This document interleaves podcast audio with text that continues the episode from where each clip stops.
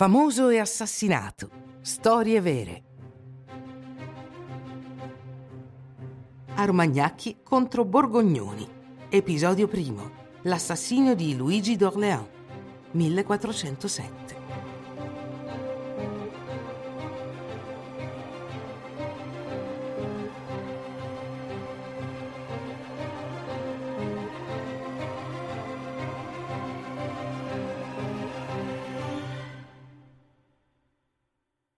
La guerra tra Armagnacchi e Borgognoni non ha contrapposto gli amanti di un'acquavite del sud-ovest a quelli di un manzo cotto a fuoco lento con delle verdure, no.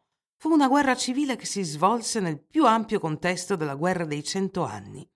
A quei tempi le famiglie non esitavano a uccidersi a vicenda per ottenere il potere. Era la fine del XIV secolo, per l'esattezza il 16 settembre 1380. Il giovane Carlo aveva solo undici anni quando divenne re di Francia alla morte del padre. A detta di tutti era troppo giovane. Gli zii duchi d'Angiò, di Berri e di Borgogna amministrarono il regno per lui fino all'età di vent'anni, quando decise di farlo da solo. Da quel momento in poi i suoi sudditi lo chiamarono l'amato, perché erano così contenti che li avesse liberati dagli zii. All'inizio Carlo VI, il prediletto, se la cavò bene, ma ben presto vennero sollevati dubbi sul suo strano comportamento. Mentre cavalca con il suo esercito nella foresta di Le Mans, il giovane re inizia a picchiare i suoi stessi soldati. Ci mette così tanto fervore che ne uccide sei. Chi è questo re che uccide i suoi stessi cavalieri? L'anno successivo le sue condizioni peggiorano quando partecipa a un ballo vestito da selvaggio. Una scintilla di una torcia dà fuoco ai travestimenti di diversi ospiti, alcuni dei quali muoiono tra atroci sofferenze. Il giovane re, scampato per miracolo, rimane profondamente turbato.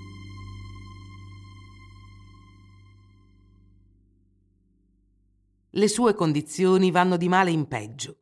Ben presto si ritenne che non fosse più in grado di amministrare il regno. I famosi zii non sono gli unici a rivendicare il potere. Anche Luigi d'Orléans, fratello del re, è interessato. Odia suo cugino Giovanni il Temerario, appena succeduto al padre in Borgogna. Lui e Jeanne farebbero di tutto per ottenere il potere, qualsiasi cosa. Luigi d'Orléans voleva estendere la sua influenza sull'Italia settentrionale e riprendere la lotta contro l'Inghilterra. Giovanni il Temerario, invece, non voleva una guerra contro l'Inghilterra, che avrebbe rallentato l'attività economica del suo ducato era il signore più potente e ricco dell'Occidente. Ha in pugno i parigini, ma Luigi, in quanto fratello del re, spera di succedergli sul trono, dato che tutti i figli della coppia reale muoiono uno dopo l'altro. Luigi ha anche l'appoggio della regina, di cui è l'amante. È davvero un donnaiolo. Si dice che nitrisca come uno stallone dopo aver avuto le sue amanti e che sia interessato persino a quella del suo nemico e cugino Giovanni l'Impavido. Questo è troppo.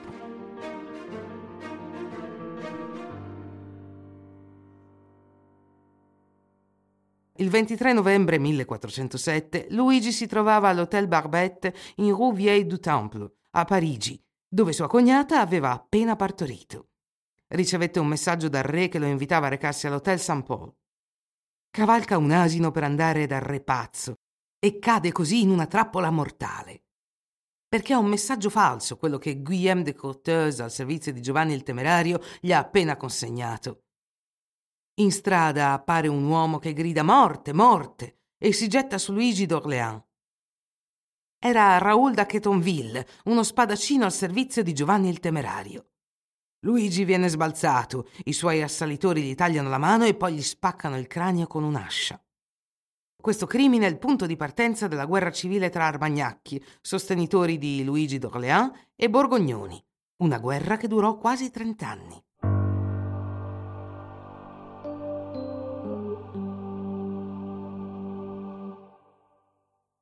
Il giorno dopo il delitto, il duca di Borgogna confessò senza ritegno di essere il mandante dell'omicidio del cugino. Lo ha confessato davanti al Consiglio Reale prima di chiedere di uscire a fare pipì e fuggire a Lille. Come finirà lo scoprirete nel prossimo episodio.